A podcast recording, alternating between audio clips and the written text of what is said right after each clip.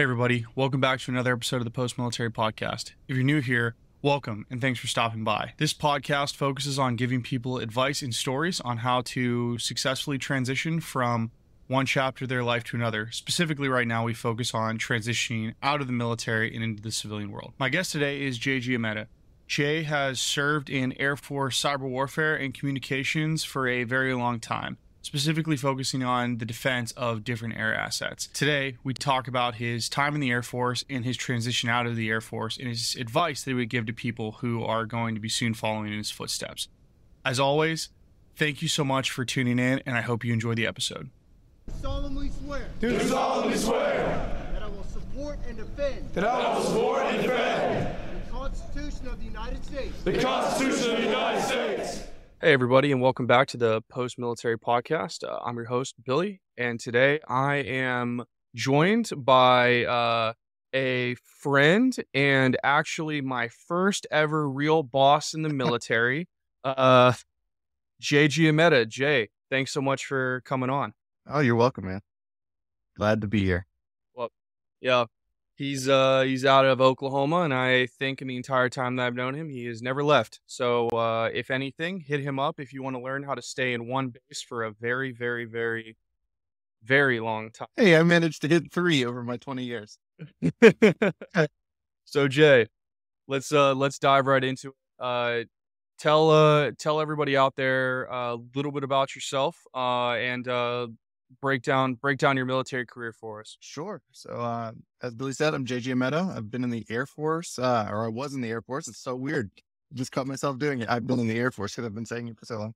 Um, was in the Air Force for 20 years. So I spent the first eight of that enlisted. So I was at Keesler Air Force Base. I was a comm operator back in the day. Uh, so really what that meant was working help desk support tickets and helping think people with desktop support, worked my way into like email support, exchange admin. Uh, did a little bit of like Windows domain admin work, and then uh, eventually got to do some really fun stuff, uh, stuff that would kind of come in later on in my career, working on um, firewalls and routers, starting to set up uh, like boundary protection. That's what we called it back then, the boundary protection office. Um, and then from there, uh, hit a decision point. I was like at my six year mark, and it's like, do I get out? Do I keep going? And uh, at the time, we were still doing the, they called it the Airmen's Education Commissioning Program or Bootstrap, uh, where the deal was I could go to school and I would get, stay on active duty and my job would be school for the next three years. So that was really an opportunity I couldn't pass up. So spent three years doing that. Uh, came out of that with a computer science degree and then ended up back into uh, the cyber world and com at Keesler Air Force Base. I mean, you spent time down there at UCT. Yep. Um, Sure did. so from there, I ended up just moving right across the base to engineering installation, which was probably the most fun I had in my entire career in the Air Force. That job was amazing. And what what what did you do while you were at uh I mean, I know what ENI is, uh but for everyone out there, what what were you doing cuz it's a very non-traditional cyber kind of role. It is. So, so but my job really only mattered uh, during deployments, uh, where we went and we would uh, hop around whatever base or whatever location you were deployed to, and we would follow people like the Seabees around who were doing and installing new buildings, and we would follow it up and install communications. Uh, and, and when I say install communications, that could mean antennas outside for your radios. It could mean inside plant and fiber copper, or even installing manhole duct systems outside. So there was just a wide range of different things you could do, even install like radars. Um, but I mean, as you can imagine, with all those different things that you can go out in engineering and, and install, um, you got to get your practice in. So the way we got our practice in was stateside. So my day to day job stateside was just to take TDYs to horrible places like Ramstein or Hickam or Aviano. I Yeah. mean, I spent You're yeah, I spent a couple years just bouncing around a lot of USAFE and, and PACAF doing practice installs for, for going out for the real thing. I love that. Okay. So you finish up at INE. You finish up on INE, you're absolutely suffering your way through uh trips to the beach in Europe. Uh what uh what Yes. happens after after your time at Keesler? Uh, so then I, I mean, by that time I, I'm, I know I'm going to be career at this point. Like I, I, I'm, I'm hitting my like 11, 12 year mark. yeah, it was like, all right, so so what's next? Uh, How am I gonna to finish out uh this Air Force career? And uh I decided I want to go be uh, a professor of computer science at the Air Force Academy. Uh, so I, again, something you're quite familiar with. Um, so I interviewed for a role out there, got picked up for it, and with that came uh, some training out at AFIT, the Air Force Institute of Technology. So uh, went to my other two years of school. So now we're up to five years of my 20 were spent in the classroom.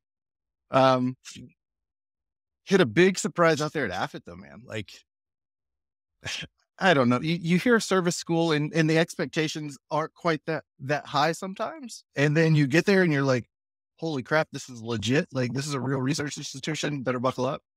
And so that kind of hit me, um, and got deep into the computer science out there. Um, really loved the job. Uh, learned a lot about machine learning. Uh, that that was really my big focus was in like signals processing, machine learning, that kind of stuff. Um, so I was like, yeah, I just spent all this time buckled down into the computer science. I'm ready to go teach it. And then um, Air Force said, no, we're going to do an intervening ops tour instead. And, and that's how I, I ended up at Tinker uh, with with the AWACS where we worked together. Uh, was that intervening ops tour? And so, what is so is intervening ops? Is that where they basically like did they t- just kind of like stiff arm you away from your teaching gig and was like, "Psych, you're not doing that," or did that is that something that you chose to do? Did you have a choice, or was it just kind of like thrust upon you? It was like a stiff arm. So we were expecting to Oh, go to Colorado wow. Springs, and they, it basically what Yeah. happened was they had too many professors out there at the time. So they were trying to stagger the pipeline so that they had good enough coverage. So they were like, "You're going to go take a three year assignment." I've been here a lot longer than three years, but um, yeah, you'll go do a three year assignment, and then you'll follow on, a- a- and it'll work that way. Wow. Okay. Um. So going into what I guess before we continue on for your time for your time at uh, in Oklahoma, what was it like? So at this point, you've really like context switched multiple times. You've gone from your uh, you're enlisted, now you're an officer. Or I guess enlisted, now you're a student, then you're an officer. Uh, and then you went from I'm building stuff to back to being a student, and now I'm ready to be an instructor. Psych. I'm I'm gonna go lead. I'm gonna go lead and inspire airmen out out in um, Oklahoma.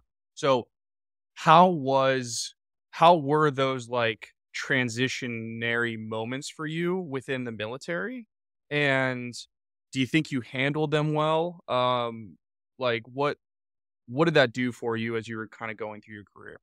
Uh, so I'll say there's always been like a common theme throughout my career, and, and it's one of the things. I mean, you know, as you start to to interview with Amazon, uh, you you start to piece together what's the theme throughout my career, like what's my story, how, how do I present myself, and, and so when I started to look back at, at the different roles that I've had, it's been I've, I've been a builder the entire time, which is also like another thing that led me to Amazon.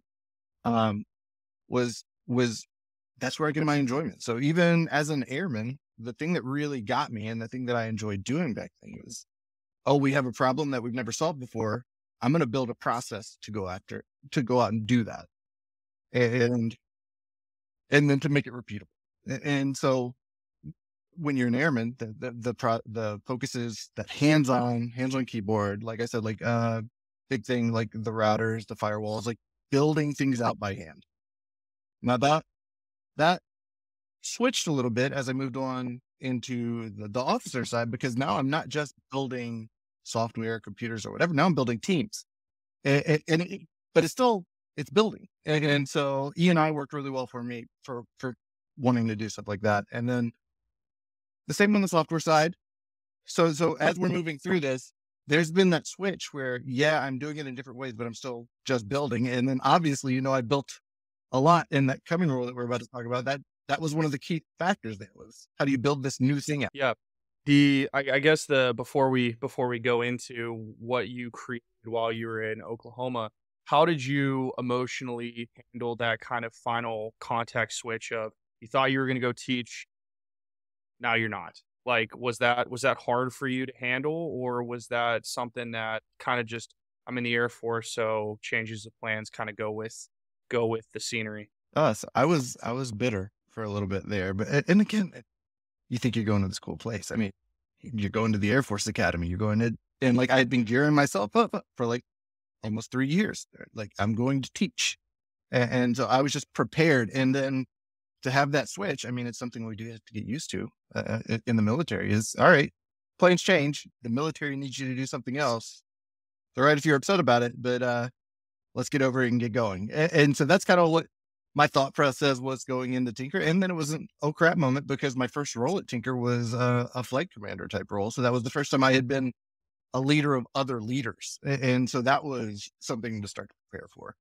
I definitely think that one thing that I you did really well when I when I met you was like you would have never known that you had just kind of gotten gypped out of this cool teaching opportunity because you were very you were so incredibly invested in the airmen and uh, the lieutenants that were underneath you. So I definitely think one lesson people can pull from you in this case is like if you're going to be in the leadership position and things don't go as planned, like you need to take it in stride and not let the emotions of that moment affect the people around. So, uh, which I think is which I think is awesome. Yes. So, and, and thank you. I, I, appreciate that. But yeah, that's you just hit on a big part. Like when you make that switch into the officer side, or in not just officer side. I mean, if we're talking now, we're talking about people transitioning. When you take that step into people management, it's no longer about you. It, it's it's about taking care of the people. Like it's a big difference in mentality. So, yeah. So you get to so you get to Oklahoma. They put you in as a flight commander role. So you're a leader. You're you're essentially a second level. You're a skip level supervisor for a couple of man, a couple of first line supervisors and a bunch of people. I think like what? How many people was it? Like like nine, eight. Like it was a lot. So that was that, so so in my first role, I was doing uh, the software development side, uh, and so there were about forty five, and, and, some of those that was it was a big adjustment to me because I had these really young airmen, but then I also also had these really experienced civilians uh, that had far more professional experience than I did, and, and so trying to work the the difference there, not just how they got along with one another, uh, but then how do I go and lead these civilians who have seen so much more than what I've done, and they have so much more expertise in this in this realm. Uh, that was a challenge to figure out. It was super intimidating. I can I believe it. And so once you finished uh, once you finish your time in that software development, what what happens next for you when uh, for the rest of your because I leave, I go I go elsewhere back to teach at the schoolhouse. What is what happens to you for your rest of your time in Oklahoma? So ended up doing a deployment and I come back from the deployment and um, this is another one of those those situations that we were just talking about. I come back and I'm supposed to be leading uh, another part of the organization, kind of similar to what I was just talking about, but it was like hundred people at the time. And, and, again, if we're talking people management, a lot of people get wrapped up in the numbers. Like, oh, I, I, I'm going from leading 40 to 100. Like, I'm progressing. And, and so that's what's going on in my head is like, yeah, I'm doing the right things. Like, like this is more responsibility. And then our commander at the time pulls me aside and says, Jay, I know this is where you're supposed to be going, but you're going to stand up this new team that we're trying to stand up. And it's going to have like seven people to start with. Uh, and, and in my mind, I'm like, what is this guy doing to me? Like he just tanked my career. Uh, how horrible is this? And looking back at it, it was such a, like a defining moment of my career. And like, even just prepping me for the outside and where I've landed now, if I hadn't had that role, like I would have been completely screwed. Like, so it was such a huge opportunity for me that I didn't see at the time because I was so caught up in, in just that managing more people, growing that way, and and just not in the right headspace, I guess. And so, what was that role? Like, I, I think I I don't want to. I really don't want to skip over for people like how in how big of a deal what you did was in in terms of like cyberspace in the Air Force because it's a it's it's kind of a big deal. Yeah. So that, yeah. So we're, we're talking about the, the E3 airborne warning and control system aircraft. So, uh, think a big jet with a radar on top and a data center on the inside and with lots of connections coming out of it. And, um, what the Air Force decided they needed to do, and I'm glad they did, uh, was they needed to figure out how to defend, um, a network like that in cyberspace. And it's not something that had ever been done before. Defend, like cyber defenders had never been attached inside of an aircraft before. And, um, that was what was given to me. Hey, we've never done this before. Your people aren't trained. Um, put together a team and, and put together the training pipeline, engineer the solution as far as hardware and software go, and and then um, go out and exercise it, make sure it works, and then we're gonna put it into effect. And, and- so that was a, a huge challenge. It took us about three years to really get everything stood up because I mean, when you think about it, like there was data engineering involved with this, there was uh, team management and team building because I had to figure out what the positions looked like before I could hire for them. Um, and then even after I had the people in place, had them trained on the right procedures with the right equipment, I still had to prove that we were capable of doing the job before we were ever authorized to do it. So, uh, we had to uh, get cleared by cybersecurity to do cybersecurity uh, on the risk management side. So there were some uh, challenges, which is proof of concept there. But uh, th- what was really cool is like the month before I retired, um, I moved on to a smaller job after this, uh, and I can talk about it a little bit afterwards. But to kind of round out that MDT story or the mission defense team, it was another name that we used for this. Um, those guys actually made it onto an aircraft and did live cyber operations with the the yeah the capability that we built out like a month before I I finally got out of the Air Force. So it was cool to see that Sweet. kind of All the way through. Yeah. Yeah. Which is so rare. And uh, if you're out there listening and you're an officer, or really, I mean, you can have a much longer lifespan in a unit as an enlisted individual, but as an officer, we rotate pretty regularly. It's pretty, it's very impressive when you're able to stand up and see the conclusion of a project that you have really piggybacked. And also, the one context that I'll give for everyone listening to this MDT thing this was an initiative that the Air Force wanted done Air Force wide for every single aircraft that existed in the inventory. And so there and there was no guidance for anyone on how to do this. So Jay really had to no one was telling him how to do anything from up top. They just said it needs to get done. Um, and so he really set the tone for how all of this needed to be developed at our base at uh, in Oklahoma. And so you were operating in 100% ambiguity, which is very rare was. in uh, in uh, in the military. Okay, so you uh, if you want to touch on it, what was the last thing last last thing that you did when you were uh, when you were in the military before you Sure, and I think this is going to be a, an excellent point part to start talking about prepping for transition. Uh, so the reason I ended up in my next position, um, I ended up getting an offer to go be a director of operations, which is a big deal in the Air Force. You're like, all right, I'm promoting, it, like uh, it's the next uh, next step. Um, and uh, the offer was to go up to Fort Belvoir uh, in DC, Virginia area, and um, thought about it a little bit. Family decided they weren't interested.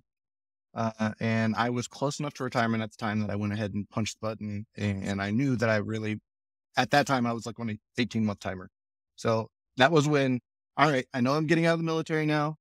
Um, time to start the transition process uh, and, and start buckling down. So like during that time, uh, um, I thought I was going to be finishing it up in my current assignment in like a, a leadership type role uh, with the MDT. Um, but I still I started doing things like studying. One of the big things with IT in in the Air Force, or or I guess really DoD in general, we didn't do a lot of cloud. So I, I knew that I wanted to work in IT uh, coming out, and I knew I wanted to do like IT leadership. I was like, how do I make my myself marketable on the outside? And that's when I started to do research. And really, it was like, I'm either going to do cybersecurity because that's what I had been doing, or if I re- want to stay on other pieces of IT, I have to get fluent in the cloud. Um, and so I ended up studying uh, with like AWS cloud practitioner um, and took that route. And then I was like, oh, this is actually really cool. I want to know more. So went down the SA route uh, or solutions architect route and, and started digging into it. I was like, man, this cloud stuff is really cool. Uh, I started to learn more about Amazon at the time, and like from from the go, like I was like, that's where I want to end up. That's my goal in, in, there. So like I started to focus. I started to reach out to people on LinkedIn And a lot of the people I started to talk to were like, dude, you would be great for like a technical program manager type role. Um, or, or something of that sort where you, you're involved with the software development, you're also involved with program management. And so as we start to talk about what a, a TPM looks like, I start figuring out how do I continue to prepare. So went through the PMP certification process, studied that curriculum, uh, program management, uh, or project management professional. Uh, but then I was like, how do I get to the software development side? And, and I found out that there was actually uh, an organization here across Tinker that does uh, software development for airfield operations community. It's um, called the Air Force Flight Standards Agency. And I worked out a trade where I was like, hey, I'll come work for you guys for, um, at this time, I think it was like 12 months. Um, if you want to fill your officer position and, and cleared it uh, with my bosses over in my old unit and they all blessed it. So I got to go over there and get hands on it and do some writing code, getting back into the software to get myself technically prepared for the outside. Um, and, and that's how I ended up leaving the Air Force. I did 12 months of like no crap, like coding in .NET, uh, re-architecting some web solutions that were hosted in AWS to kind of prep for, yeah, making that transition. Okay, so I want to I, I want to dive more I want to dive more into this transition. Um so you knew family was not ready to go. They weren't they weren't up to going to DC, which totally understand. Um and so you decide to stay 18 months. And so for those first 6 months where you were really just kind of like fact finding, uh you said that you see the cloud certified practitioner. So you were getting learned up on AWS. You said that you were reaching out to people on LinkedIn. Um, what what was that like for you? Like doing all of those things, and how long did it take you to kind of crystallize your plan of action where you ended up jumping over to the software, uh, that software community or the software unit? I say I'd say that was uh, from the time I knew I was getting out until I really kind of had focused in on what I thought I wanted to do. Uh, and spoiler, I'm not a TPM. Uh, that took about four to six months, I would say, uh, of just getting getting my toe dipped into the training piece uh, because I knew I needed to constantly be trading. So that was a given. Uh, but then on the people side, like I, I had used LinkedIn, but I hadn't really like really used it and and started to build that network and i mean that's a challenge at first to get the the presence done correctly to start getting your resume done well to even out there. Um that was a lot of focus and and then yeah the, the process on on kind of zeroing in on what i thought i wanted to do was um like i said i thought the training kind of steered me like like like i said i was enjoying the cloud stuff and i was like well i want to learn more about amazon and so I started looking, uh, eh, using LinkedIn. I'd search Amazon for people and then, um, I would look up like the different kind of roles that I, that I was interested in. Like, well, I'm learning more about program management right now. Let's see if we can find program managers at Amazon that have been in the military before, uh, eh, or, or, find like people I was connected to. Uh, some of it was just going, Hey, who else has been in the Air Force or DoD? Let's, let's bro network this up and, and it would just reach out with a, like a message saying, Hey, do you have time to talk? Did, uh, at that that beginning stages when you had to kind of come up with your LinkedIn strategy, figure everything out, do you feel like having to deal with the ambiguity that you dealt with in the military prepared you for that or was this a challenge that you like was this something that was completely new because it was separated like it's like this thing no i think I, I think you hit it with the first point. Like we're used to, like you get tasked with something, you you make a plan and you go execute, and that was that was kind of how I treated this. It was like, I'm going to, I'm going to fact find. And then based on the facts, I'm going to go ahead and make a plan and I'm just going to execute it. And I want to have something in place rather than uh, just kind of struggling with it. So yeah, that 100% from the like mission planning and military point of view. Yeah, that's awesome. Okay, good. The, um, if, so once you kind of have this, you've identified like, hey, this is what I want to do. I think I'm skilling myself up. I'm talking to people on LinkedIn. I'm digging down. Once you transition to this software development role for your last 12 months in the Air Force, um, what continued in terms of like what did you continue to do for your transition while you were in that development role? So continued studying. Um, so again, more like on, I don't think most people can't really go wrong with like the agile, uh, like, like agile pro- or project management is so useful in almost everything you do. Like, so that was another area where I started to study. Um, was actually, I was acting more like a scrum master in, in, in that role. So got some practice with that. Uh, got some practice, some of the, uh, common like, uh, agile tool sets like, like Jira um, so I was wor- working on that piece, and then there's that other piece of the the TPM role where they expect you to be able to do like system design and and, re-architecture. Uh, first, I had to prove to my bosses that I could even code, so I had to dust off some of the computer science from my background and, and put my head down and actually learn uh, and prove to these guys, yeah, I can write code and I can help you architect your system in a better way. Let let's start looking at how we can better design this. And um, I was just, I mean, it was a little selfish, but I knew that I was on my way out. Like I was looking for opportunities to prove that I could design because I knew it was going to come up as I was getting out. So I was like, all right, well, maybe this needs to be redesigned here. Can I have that opportunity with my boss? And it was a matter of building up that trust to allow or to get them to allow me to do it. So something that uh something that you said there that I really want to tackle is like you knew you say selfish and I, I think that that's something that's really interesting for people in the military like i i had the last year of my life to prepare or my life in the military to prepare because i was going through some medical stuff you really had this amazing opportunity to be an individual contributor in your last year um, where it was really focused on you getting ready to rock outside of the military. Um, how did you do? Because I mean, even if you're saying like it's selfish, so like I'm sure that there was some, there's obviously was some thing going on in your head of like maybe I shouldn't be doing this. Like this is like me selfishly taking time away from the Air Force. How did you deal with that? Like, did you have issues working through that like selfishness almost?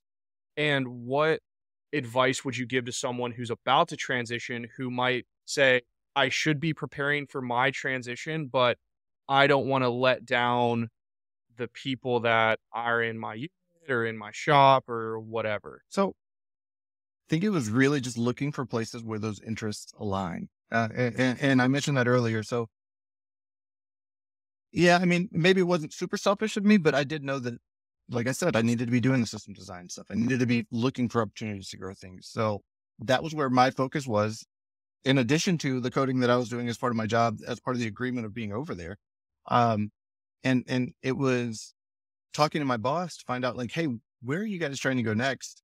So that I could find where those things aligned and, then convincing my boss, Hey, this is in your best interest. It's in my best interest why don't you let me do this? So I, I wouldn't say selfish in a way where I was just doing it for myself because you're still, I mean, you're still doing a job.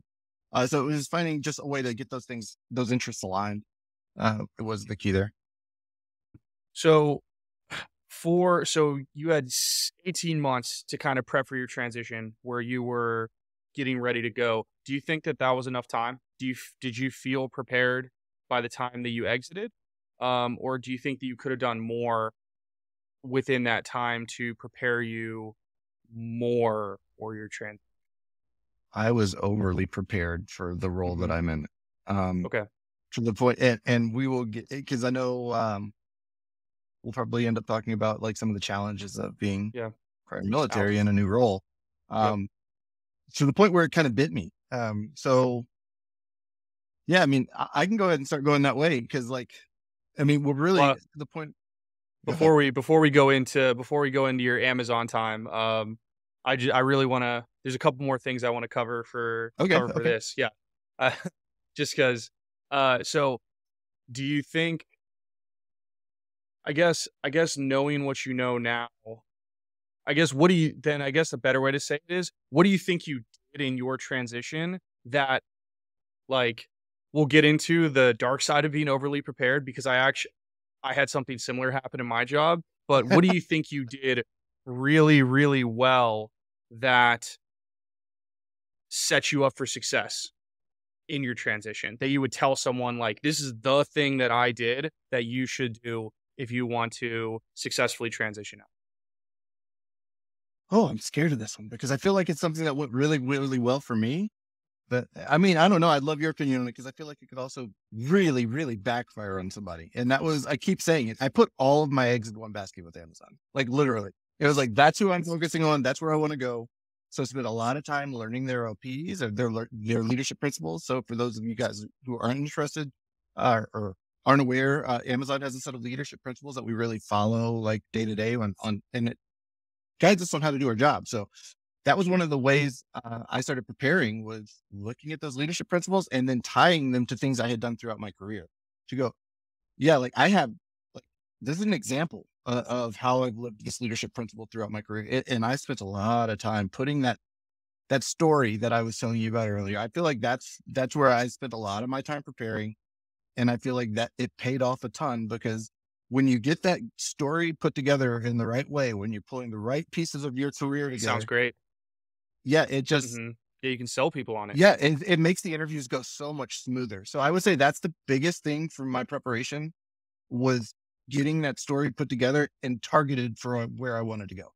And I think that that's I think that's great advice. Like I don't think that that I don't think that anything about that is uh, negative in any way. And for everyone who's listening, if you haven't transitioned yet, or you have and you're looking for a new job, um, one way that I'll round out Jay's advice is you really need to dedicate yourself to diving into the process of transitioning. Uh, so if you're getting out, you need to understand the process because no one's going to drive the transition process forward like you're going to drive your own transition process forward.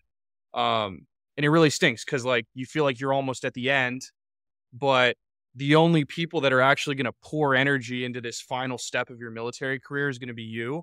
Because if you just are like, I'm done, I don't need this anymore, um, no one's going to help you. Like, it's just another Tuesday for them. This might it might be the last day of your military career for you. So, really dedicate yourself to the study and the research, um, which is what Jay did. And like he said, like maybe he was over prepared, but if you walk into that interview and you have taken the time to research the position, you understand what kind of company you're going into, you understand the role, um, all of that information informed Jay so that he could say, Hi, my name is Jay, and this is why I'm exactly perfect for the thing that you need me to be perfect for. And that is such a powerful thing to bring into an interview because if you can just tell your story in a way that makes you sound like you're God's gift to technical program management or whatever it is, then your interviews your interviews are going to be like we've got to hire this person because they they know all of our stuff. They know exactly what the role is. They know how they fit within the role. Like it's it's really amazing and it's a very powerful thing to bring in. So um, dedicate your time to doing the research and doing the learning whether it's reading job recs talking to people in the role or whatever, I don't think you can really be too prepared in terms of understanding what you're walking into. So that's the piece that I think is is really important. Um, so you you interview, so you do all this prep, you interview. Uh, did you do? Did you interview for a TPM role? Like, is that is that how that uh, is that how that happened, or what's the What's yes. the uh, what's the next step here? And, and, before we even jump into that, I want to hit on one thing because it's something I wasn't super aware of. It, so we're talking right now, eight months before my separation date. Um, is when I started interviewing. And oh, I know, no. That, oh, no. Yeah. So people, okay. people are Sorry. like, oh, wait, you're too far yeah, no out. People knows. aren't going to be interested. And, and so like, I've actually seen some, some of the, the folks out there on LinkedIn go, you're wasting people's time if you're interviewing this far out. But some of the advice that I got from the Amazonians that I talked to were like, dude, if they want you, they'll wait for you. Period. Dot. Like if you impress them during during these, they'll wait for you.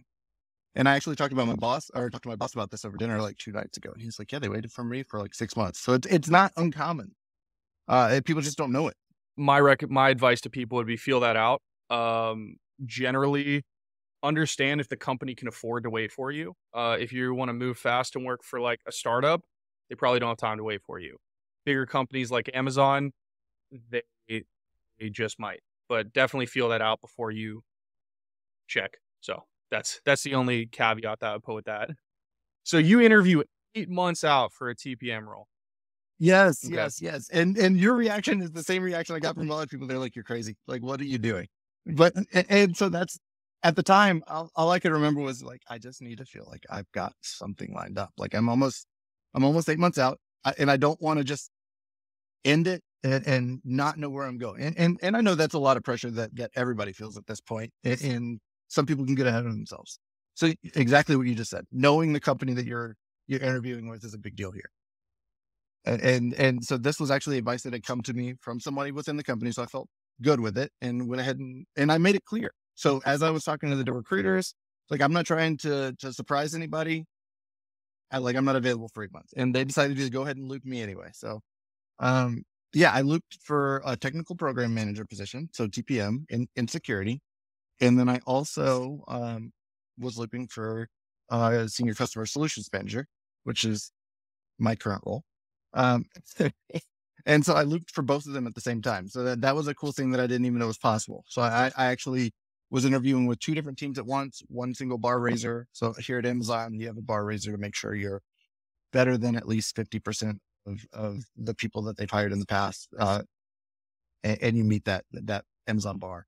But, um, yeah, so going into those, I, I was doing that with two different teams, and I actually got to the point where um was able to um got the opportunity to stay in, in public sector. So my current position is in public sector with the federal government, and a lot of that decision coming out of those interviews was team field. Like I got to interview with uh, an account executive that I work with. I got to interview with my boss, and I was just so impressed with them being so down to earth and they seem like chill people and yeah it just seemed like a great fit so uh, that's another big part of the interview process it's not just about you making sure you're a good fit for who you're interviewing with it's the other way too like you're going to get a feel for these people and and you'll you should know if, if you're going to be a good fit for the team or not based on the kind of people you're talking to I agree, and I think uh, another piece of advice that I would give for people, uh, I think what Jay just said is incredibly important, which is you're really trying trying out the company just like the company's trying out you. Um, and if you give yourself enough time to interview, you're not going to feel pressure to take a job that you might not get a warm fuzzy feeling from. Like a lot of people, if they don't take the uh, time to research and interview and they give themselves that space to actually do it, you might get a job that you, you don't like, but you have to take it because you're like, oh man, I get out in three weeks and I don't want to, I don't want to like have a paycheck. So do yourself a favor and start this early enough that you can actually feel everything out before you, um, before you like have to make a decision, which I think is something that you did really, really awesome. Um, when you were talking to these uh when you're interviewing with these different individuals did you find it hard to translate your military experience into something that was understandable for people who might have never served Oh, I started that process super early. Um, and, and so as I start, like, as I was mentioning before, like, um, rewriting my resume, starting to get prepped in for link or prepped up for like even my, my profile on LinkedIn. As I was doing that research, I started to find, Hey, it's really important to not be like, I was a flight commander. Like I was a, an, a, a director of operation. No, like director of operations might translate a little better, but, but the other one's not so much. I was an NCO in charge. Like, you have to figure out like what it was you were doing, eh, like how that translates to the outside world so that people understand it. I spent a lot of time, mostly on the resume side. Uh, and even before I started, like I said, prepping, prepping like how I present myself for interviews, uh, trying to help, uh, trying to translate those, those military jobs. And I think it's a lot easier in IT than it is in other places. Like I feel for some of these guys that are coming from a little more unique career fields.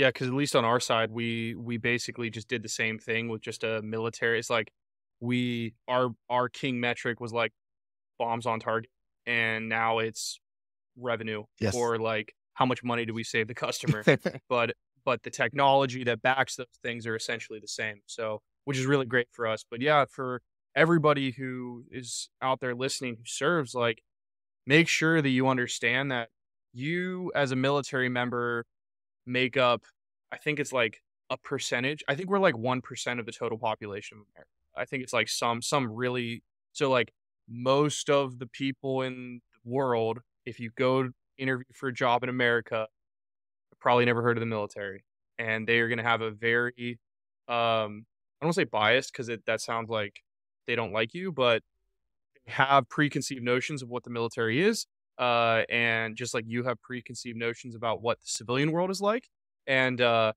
you're going to have to find a way to translate what you did so that they understand you. Otherwise, you're going to say words and they're going to be like, "I I don't know. I don't know what you're saying right now." So, uh take the time to really gain the empathy to be able to talk to someone who might never have even heard of the military before. Um, so really think about that before you transition. So, yeah, and I would yeah, go ahead.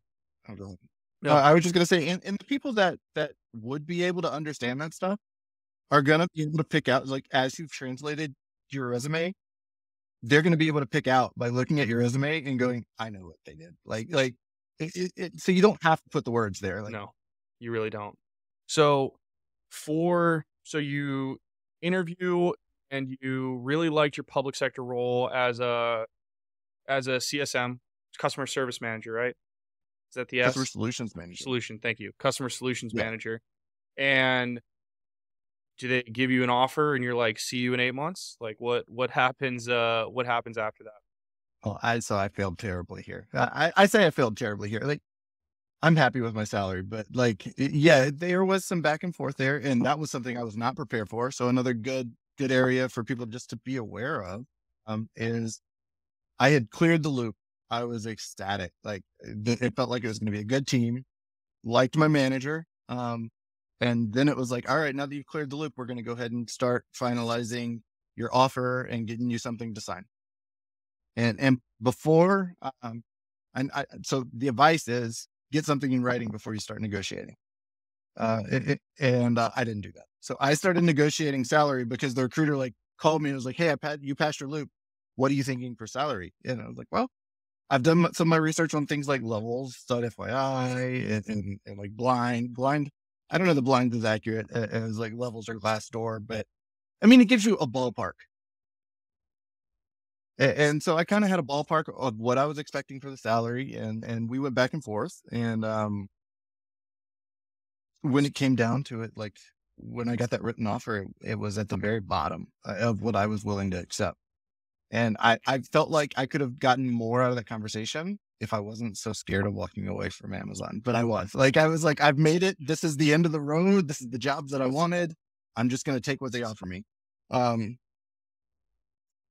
so yeah, I, I I don't think I entered that that negotiation from a very strong point because, and I think they knew it that that I was. Well, I mean, I mean, you're part of a you're part of a population of people that takes orders, and we've literally never, you've never thought about your compensation in the military. It's just you're part of the bracket, and when you spend more time in, the money goes up, and that's it. Like, like the only time we ever think about our pay is when Congress announces like what inflationary percentage bump we get, and like is the like is your housing allowance changing like we don't we don't think about these things and honestly like i completely agree with you it's very awkward the first time you ever do it where someone's like i'll pay you x amount of money and then you have to go back and be like no pay me more money like it just and here's why you shouldn't. You have to Yeah, like prove exactly. worth it. yeah and so for a lot of people uh, coming out of the military like that's very you don't have to be coming out of the military if you're not a confrontational person that's very weird so like it's uh it i can definitely see why that's something you would have struggled with and i you're definitely not the only person who's done that so you get that offer and you sign it like you accept it Yes, because in the end, and again, this is coming from the military. It was way more money than I've ever made in, in my life. So, so I, I was looking at it and going, "Am I really going to argue about this, or is this enough for me to make it? Do I feel like it's going to be like I'm going to feel so undervalued that I can't do the job? No. So yeah, I was like, I have a job. That was that was the goal. I'm getting paid a good amount of money, and I'm working in a team that I want to work for. So I was like, whatever. The, the rest would have been a bonus. I'm not going to get hung up on it. I'm just taking it. And so yeah, Yeah. I hadn't said. No, I understand that. It's uh, yeah, it's uh, it is very interesting. Like you get it. It's the compensation thing is definitely very strange, and for people who are getting ready for your transition, like understand that that's an aspect that you're going to have to face, and uh, it's very weird for us because, especially if you're working in tech, you can make a lot of money, but most of the offers are going to be way more than they're paying you even if that offer is 100% lowballing you based off the current going rate for someone in your position. Um, so just take the time to understand what that going rate is so that you're not just getting like lowballed uh, for like because you just were getting paid E5 salary and now someone's like, here's a six figure offer. Like, and you're like, I'll take it, even though you're getting screwed. So just think about that. Yeah, I would just say the last thing that you want to happen there is, I mean, you, you need to be educated enough that, I mean, it, it very rarely happens uh, outside of the military, but some people do talk salary. Some people talk compensation. And so the first time you're around your coworkers and you hear one of your coworkers say what, what they're making, if it's way outside the ballpark of what you're making, you're going to feel super undervalued. And you're going to be like, oh, what am I doing here? These people don't respect me at all. So you, you do have to have some awareness there going into those conversations. I completely agree.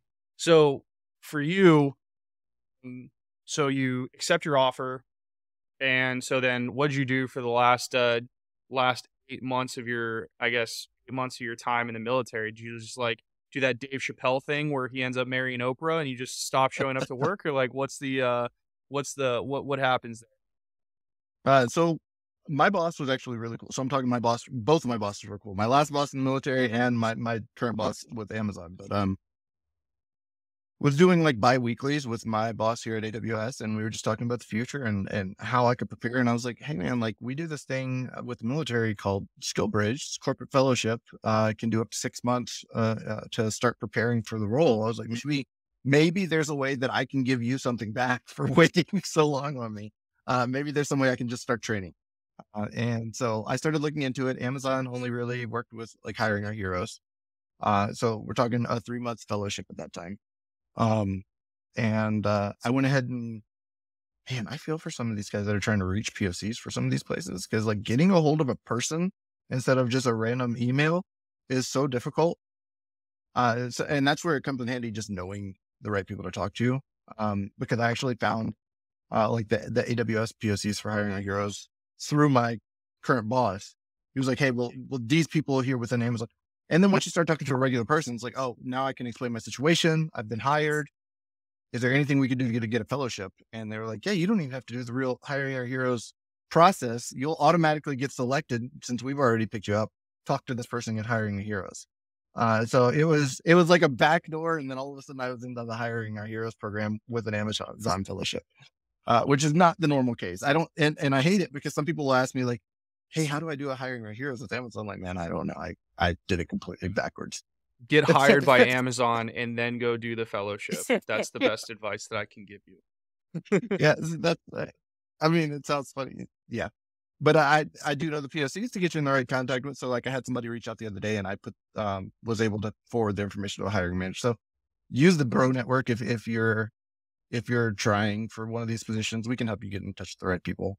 One hundred percent. And yeah, that's a that's a major call out. Like, reach out to veterans. We've all been through the transition process, so we're gonna help. Like, we're not. We understand what you're going through, so um, make sure. Like, you served your country.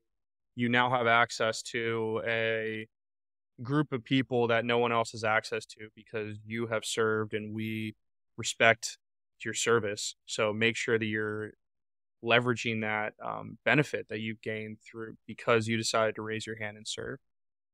So for you, so you do your hiring your hero, you do the you do your fake fake hiring our heroes uh, internship, and uh, you're rolling right into like where you were doing your CSM job as an HOH fellowship.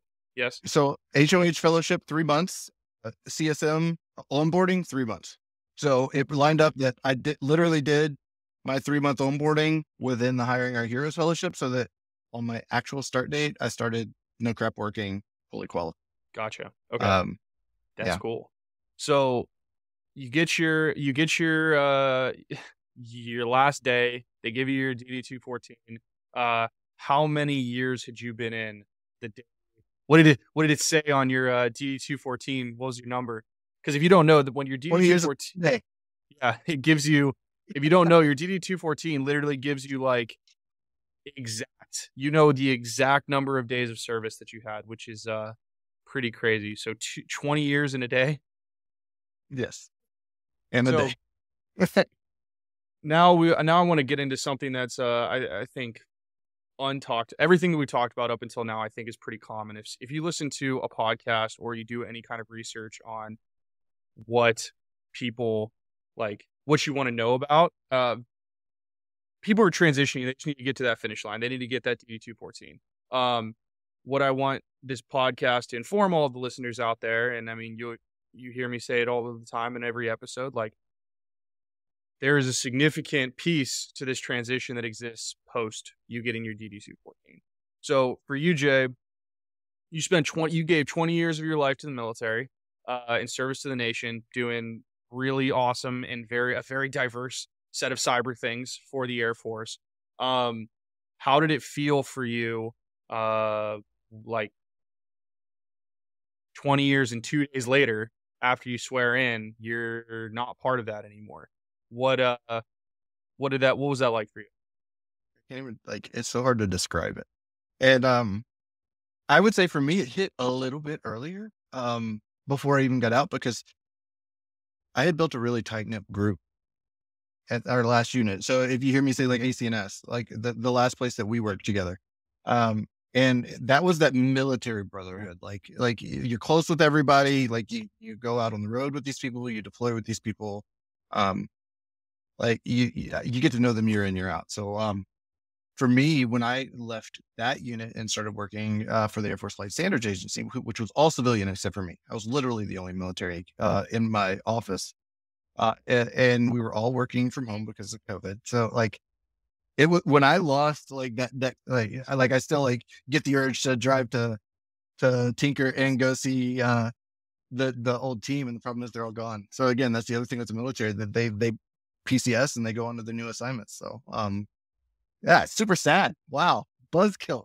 I mean, yeah, I mean it, it kind of is, but I mean at the end of the day, like I, I think the I think the reason why it is so sad is because the military gives you get a lot from the military. Like your entire life is kind of dictated by this thing and you meet some amazing people and you get to do some really cool things and then it's all gone. And so and so much of your identity as a person is wrapped up in that whether you think it is or not, it it, is. Um and then all of a sudden like it's not that thing. Um and so what was it like for you in your first role like you're you're still public sector facing which i think is really cool um so you're still doing some kind of government work but what what is ha- what as you continue to move further and further away from your separation date what what has that transition been like for you um in ter- from like just that emotional Uh, I mean, again, it's it's it's building connections. Like uh, that's that's been really big with me in the past with my teams. Is like, well, how do I build these connections with my team? And one of the cool things, one of the things throughout the military that I always felt like built the connections was going TDY with people, traveling with people, being on the road with them, and, and so being part of a sales team. Um, that was another thing that kind of attracted me to the position. Is I have a core group that I'm always working with, that I'm always out on the road with. So like that has helped uh, because just uh, I mean I've been working with these people for like six months, and there's four of us that are pretty much if I'm on something, the other three are on something, and and it just building the connections within that small team. It doesn't have to be military. Um, I mean these guys, and, and the biggest difference is like the age differences. So like I work with people that are like 15 years older than me, and 15 years or not quite 15 years, but uh, a little bit like over 10 years younger than me. Uh, but you can still build those connections, uh, and, and that's that's where it's been. Uh, so. Okay. That makes sense. How have you um what what else? So I thought I thought I think it's really interesting that you said like you'll never be able to replace what the military gave you. Um which I think is true. I completely agree with that. Um, I think that one fault that people have is they try they think well my military the military was my job like i was a pilot or i was a software developer or i was this so i'm just going to get a job that is that thing and then i'm going to find some level of i'm to i'm to replace this like thing that i'm missing which i think is false so how outside of your job how do you think you what have you done to kind of find some approximation of what you don't have anymore from the military. I think you'll hear a lot of people say this, and it's what you're. It's related to what you're doing right now.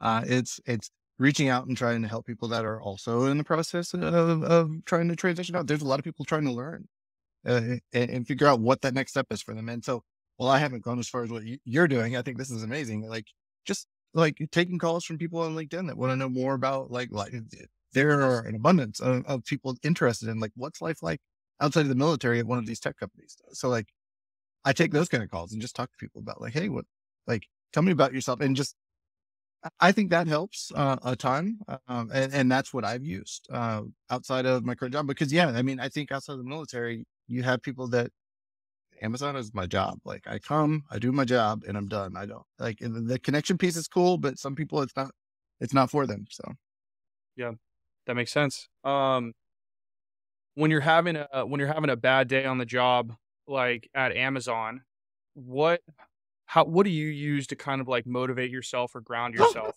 Because I am sorry, guys. no, you're good. Hello, hello, Jay's dog. Um, so how do you ground yourself? Because in the military, I think we had two really core principles that we could ground ourselves in like whenever you know whenever the air force doesn't send us to the air force academy to teach um which is i can't leave i've signed on i signed on to a contract uh so like i might not be able to just dip and two everything that i do in some way that is is in service of the defense of the nation like we can all do those mental gymnastics to say like i'm sweeping a road I'm defending the country or whatever, whatever like ridiculous thing. So now, uh, not only are you not defending the nation, but you can leave whenever you want. So like, how are you? What do you use to kind of ground yourself in those moments of like, okay, this job's not that great, like, or those like those moments of just like, ugh. I can't say that I have. I've come up with a great strategy for it so far. Uh, it's it's been a challenge and I felt it. Um, and on a related note, like I'll touch on that, but uh, and come back to like in the military, like I, if I really needed to get something done, like it was, let's focus on getting this done because of all the things that you just said. And people buckle down and they do it. When you're in a role like, like I'm in right now with sales, uh, and you're working with a customer and you're like, these people just need to get crap done. Just like do it. And, you can't just tell the customer that you're working with, Hey man, like uh, you, you give me a bunch of excuses. Like you could just do this. So like having to kind of put that, that PC, uh, like, I mean, I'd say mask, but like, yeah, like I, I am understanding that I am now in a corporate workplace and I need to like chill the hell out and, and like have some patience. Um, I feel like that's the answer there is chill the hell out and have some patience. Like that's like, it's like you're in a different environment now. Just like take a breath, like understand uh, that this is not what you're used to operating in and, and find a way through it. So it's been an exercise of patience for me. I believe it. Um, have you found, have you found that it's, cause I mean, you were an officer, so you were used to being like having full latitude. You're just kind of like, like the buck kind of stops with me, but I'm also going because I mean, from the time that I knew you in the military, you were very much like, I'm going to go enforce my will on this problem until it's done. And I think that for a lot of people in the military, we we do that. Like that is a thing that you are capable of doing and um with individuals in the military, kind of like you just said, like there really is you really do have the ability to be like, we need to get this done. So we're gonna get it done. And like someone's like, I don't want to, and you're like, shut up, we're done. Like that's the and especially as an officer, like that's you. But now you're an individual contributor. Uh, um, so what has that transition been like for you where you really are singularly focused in the civilian world, whereas as an officer, you really could kind of stick your nose into everything because we never really had this like guiding purpose. So like how has that transition been for you where it's really like, hey, you solution stuff for customers. That's it. So, so the willing thing, like uh, you mentioned, like, yeah, I pretty much could just will things into existence with, with the way we, uh, on the military side. Um, I will say that happened more, uh, like I tried to focus that more up than, uh, than the people I managed. So it was, all right, the people I manage, I, I need to really figure out how to influence them and, and get them bought in. Uh, but I didn't have a whole lot of, uh, I mean, you know this. Um, I didn't have a whole lot of patience for people or blockers that were at the same level or, or above. It was like I'm just going to bulldoze it and, and will my way through this. That's the part that I've had to to temper on the outside is uh, now I have to rely back on some of those those things that I learned how to do with with like uh, my reports and, and work on that influence. But instead of influencing down, uh, one of the things I really didn't do well in the military was influencing up, and um, not just being that rock um, or a bull in a china shop, as I was called a few times. Um, uh, but yeah, it, it's it's figuring out how to to spin that influence in a way that gets people aligned with you, and that has been a skill that I have been focusing on picking up and, and refining since my time at Amazon. It's it's so critical, especially in a sales role like I mentioned, I can't make my customers do anything. Like, like it's literally like, this is in your best interest. I need to make you be aware. This is where we need to go and, and provide you the resources on how to get there, but I can't make you.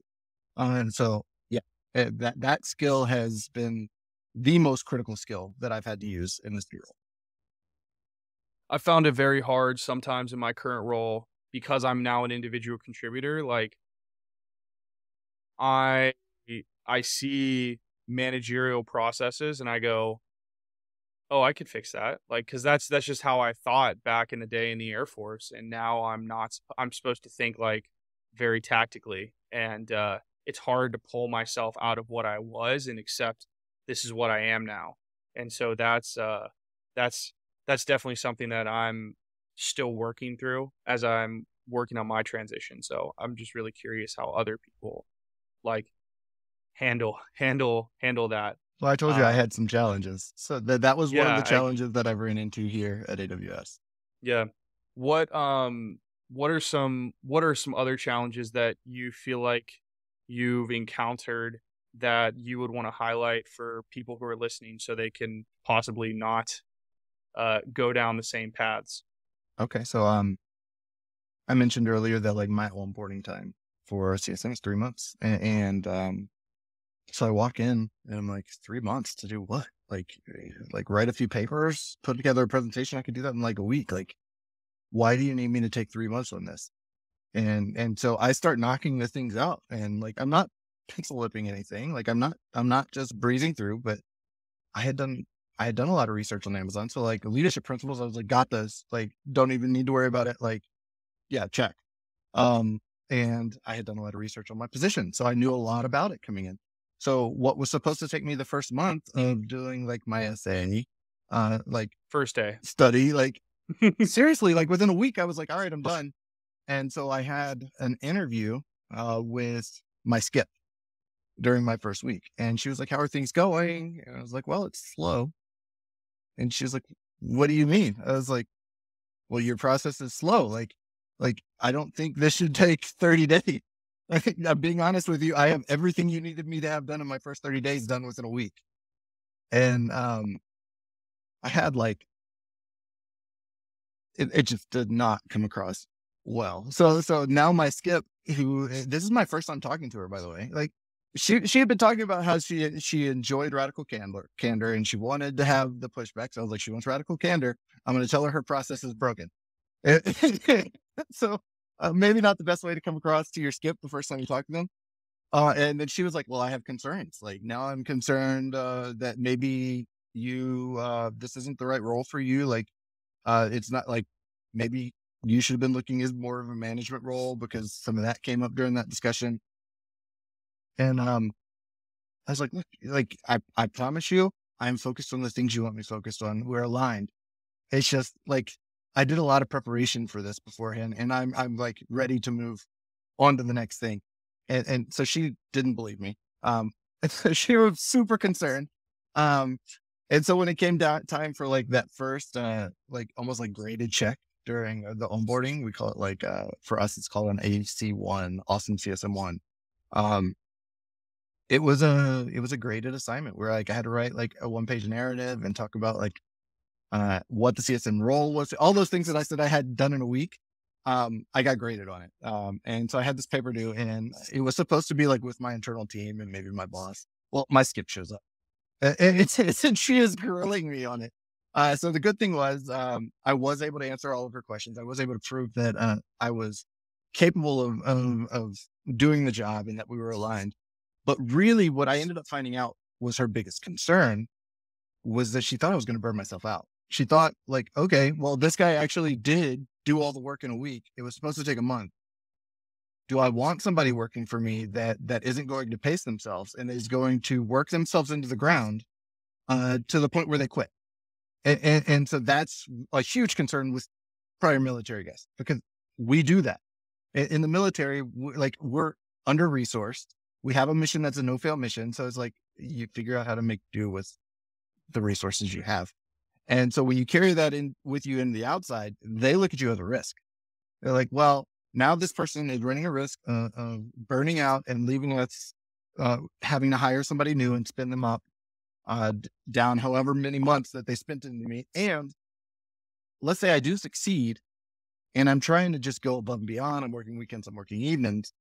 Uh, and I'm not saying it's like this with every team, but with my leadership, they were like, well, if if you're pulling that kind of weight, then I'm not resourced correctly. Maybe I need another position. I need more headcount, which before this year was okay. They could ask for more headcount, but, um, yeah. So, but yeah, they looked at me as a risk. And so that was something that I had to check myself on. Yeah. And I think, uh, some, something that I want to add to that, that, uh, I think that people don't think about in the military is like, uh, we are very much so not just your primary role type people you just take whatever is given to you. Like you show up and you're you're a first line supervisor or you show up and you're an individual contributor. You're not you're in the military. We just get all this added stuff too. Like you're a programmer, but you're also the facility manager and you're also doing PT tests and you're also doing this. Or like you're an officer, but you're also the safety rep for the squadron and you're also this and you're also that. And we're really used to grabbing a significant amount of additional I don't even want to say authority, but sometimes, yeah, additional authority or additional tasks. Uh, and we just feel like that's what we need to do. Um, and so something that I've really struggled with is like someone's like, here's your job. And I'm like, this is a single threaded task. And they're like, and that's what we hired you to do. And I'm like, and so then I'm like, well, this can't be it this is this literally cannot be the only thing. Like, when are you going to tell me that I'm in charge of PT testing the rest of the consultants in the group or something like that? So, um, when you're getting out for your first job, just be really aware. Like, when they say they're hiring you to do this one job, yeah, yeah, that's it. Like, that's that's generally it. And um, even if you like believe them or internalize that, it's really hard to actually believe internalize it. So just understand that that's that's just another piece of separating your identity from like military you to like civilian you. Um, like we're just used to taking and taking and taking and taking, and then also telling people that their processes are busted, and uh, that's uh, that's just not what it is out here, and um, that that takes an adjustment period. That's where that uh, just kind of has to happen. So um, any other any other challenges that you'd want to highlight or uh or is uh is throwing down with your skip level like the the king of I, I mean that one was pretty bad And, I will say, like, what I'm like almost six months from from that time now, and it's just now to the point where it's like I feel like I've repaired that that relationship with my skip because I got off to such a rocky start with them. Uh, It was I do not recommend. Yeah. Yeah. No, that's uh well, thank you for being willing to share the story because uh that that really stinks. And uh I'm sure hopefully that will help some people who are making that transition like really take time to understand where they're at and find contentment in the role that they decide to get hired in and not just try to run in and break things just because like um yeah i think uh and something that i'm interested in getting your opinion on um how has it been with you getting hired into a role and uh, you're working with other veterans too so you can speak generally as well if you want but so in the military you're coming in with 20 years in a day of what i would say is very very hard earned technical and managerial experience in the military. You get hired into a job and they're looking at you as like you're this brand new doesn't know what he's talking about who has qualified for the role because you hit the requirements but you're very unproven and people view you that way because you're in the Yeah. military um how have you dealt with like on one hand like you're bringing in this like you're you're bringing in like a, an adult human's worth experience in one organization into this role but you're also viewed from people in this new organization as someone who has no idea not necessarily has no idea what you but you're relatively untested like how have you balanced that out. You have to put the pride aside. Like uh, it was, it it was, uh, it was a challenge because, I mean, coming from some of the other roles I was in, like I was like I- was a Air Force level subject matter expert in some of the things I did. Like people looked at me from different organizations as like this is the person I go to. So I was used to kind of people treating me like I knew what I was doing. to sum it all up. So to, to get to where I am now, I mean, yes, the assumption at Amazon is you know what you're doing, but you just hit on it. It's like, but you're military. So do the, the things that you've done, do they really translate to what we're doing here? Like, uh, and it's more like, okay, show me. It, and, and that's really been my answer. It's like, okay, like I, I already told you, like, I didn't feel like the job was like something that I couldn't do. It was, all right, I just got to put my head down and do it and I'll let the results speak. And, and that's really what it was. Is like, you swallow your pride and your results will speak for themselves. And that's kind of how I dug myself out of the hole, like with my skip was eh, once they saw my work, uh, then they were like, okay, I can depend on this person and, and kind of pulled back a little. Um, so I would definitely just say speak with the results. Like, yeah. what um one more one more question one question i'm really interested in is um so you talked earlier about interacting with people getting out of the military really giving back um as a means of pursuing like having ties back to your military identity and giving yourself some kind of like purpose post transition um are there any other things that you feel like you've done well in your life holistically outside of Amazon that have really helped you um, move through this transition? oh, I will say, there, so I had, um, I'm sure a lot of people will feel this. Um, I had a huge motivation to try to go ahead and pick up and, and move and uh, the household to a different place because this is where we've been for my last military assignment, and, and that's one of the things I've put off um, because I did want to make sure that I had time to adjust to the new job before I started uprooting the whole family and putting them in a new place. And and and I, I mean, it's small, but I would say like putting just putting that one on hold and going, all right, I'm going to learn the new job first. I'm going to get comfortable in that and then I'll worry about it, it- maybe moving and getting settled in somewhere else. Like it's not a challenge everybody will run into because I mean, not everybody will work remote, but it is something that I've found to be helpful.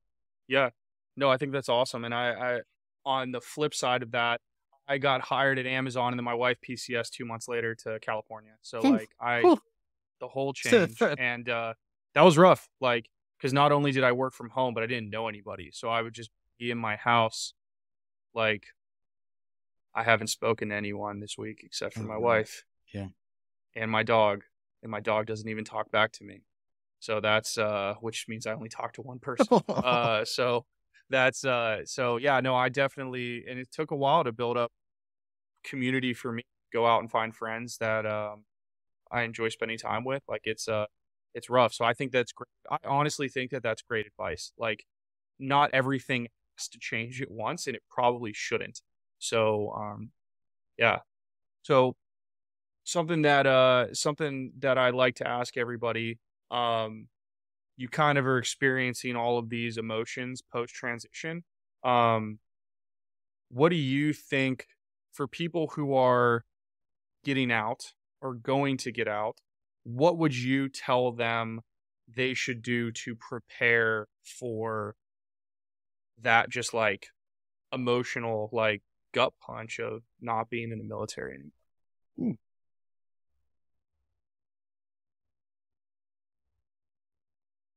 it's i mean it's, it's a lot of what you just said. It's it's building up that community. Like don't let the military be the only thing in your life uh, up to the point where when you get out there there's nothing. So i think it comes down to to the preparation piece. Like for me i was focused a lot on the things that i mentioned earlier uh, and, and another piece of that is also preparing yourself on the outside. Like luckily i've been here for six years. Like so I had a little bit of a system outside of of the Air Force and the military to come back to uh when when I made that jump.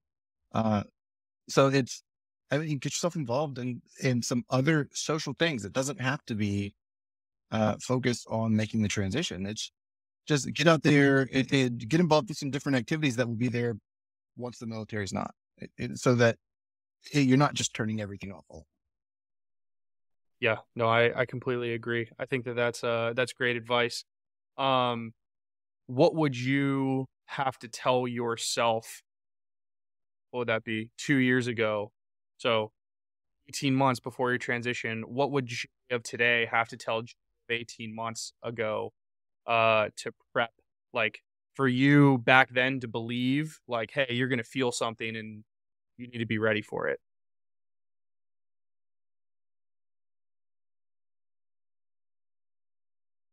I don't know. Like, I don't know that it would have taken me a lot of, like, I, I valued that so much, like that time throughout my career. Like, I always knew that the people were the reason I was there. Um, but as far as preparing for what it was going to feel like when it was gone, like, I don't know what I could have told myself on, honestly, because it, it's just, yeah. I'm sorry, I don't have a better answer for that, but it was, it was not No, like I- anything I felt before. Yeah, I uh I don't think I mean like it no one's really had a good answer yet. So it's a, uh, it's a uh, hard question. It's a very hard question. Yeah, I'm hoping that uh I'm hoping that people will hear that enough on the pod that uh it starts to sink in. But I agree. Like if someone would have told me, hey Billy, um if someone would have told me in January of 2021, hey, January 2022, it's going to be a wrap for you and uh, you're not going to be in the military anymore and you're going to feel real bad about it. Um, I'd been like, I'll be fine. and then if someone would have said, hey, you would have transitioned really well and you got a job at AWS and you're going to be making money and you're still going to feel really bad about it, then I would have been like, you're crazy. But uh, here I am. So uh, yeah, I think I think the thing to to kind of impress people is even if you crush this transition, like you're still going to experience this thing. It's the thing is the loss is completely devoid of your ability to transition well. It's going to happen, and you have to understand that. And um, you might not be able to prepare for it, but at least you know it'll happen. So when you transition out and you go, I don't have to move anymore. I'm making good money. I don't have to deploy. I'm not doing any of my dumb military things anymore. Eh, But I'm still sad. Why am I sad? Uh, I think you might be able to have an answer for it, which I think is, which I think is good. And one of the Um, things I've, I've considered doing on that part, just to hurry up and throw in, is Oh no, Um, please. it the, it was that mentorship and, and and the teaching. So you, you, I mean, you were an instructor during your career. That's a huge piece to try to fill especially when you're in an IC role and you don't do that anymore, is is being able to mentor people that are new to the job, people that are new to the Air Force. Like I loved that part of my job. And, and like one of the things I've considered doing, and I've actually reached out here locally, is to start adjuncting at a local university to try to get some of that teaching and mentoring back. It's definitely not going to be about the money, um, but um, yeah, to try to find some time to do that. Uh, now, the challenge is finding the time, uh, but it it has been something that I've considered and, and kind of started to um, explore. That's awesome. Well, good luck. I hope you uh, I hope you find a role that uh, fits what you're looking for. Um, so last question, and then I'll then I'll let you go. Any save rounds? What would be your final piece of advice to anybody transitioning out of the military? If you tell them one thing, what would it be? Talk to people in the roles that you're interested or that you think you're interested in because you might not be. Like you might have heard that this this role is cool. You might have read about it uh, because job descriptions sound cool on the internet. Talk to somebody that's actually doing it in a company or organization that you're interested in working with to figure out what life is like in that position to really understand how your skills align to it to make sure you're applying for the right job, but then also to make sure it was a good fit for you. Because I had several of that, those conversations over that, that period of time uh, when I found out I was going to be leaving the military to when I actually did, where I, I had former military members, some not military members kind of help guide me in, in what I was looking for to help zero in on the kind of roles that I really did want to work in. That's awesome. Well, thanks, Jay. Thanks so much for coming on. Uh, everybody out there, thank you so much for listening to another episode of the Post Military Podcast. And uh, we will see all of you on the next one. Peace.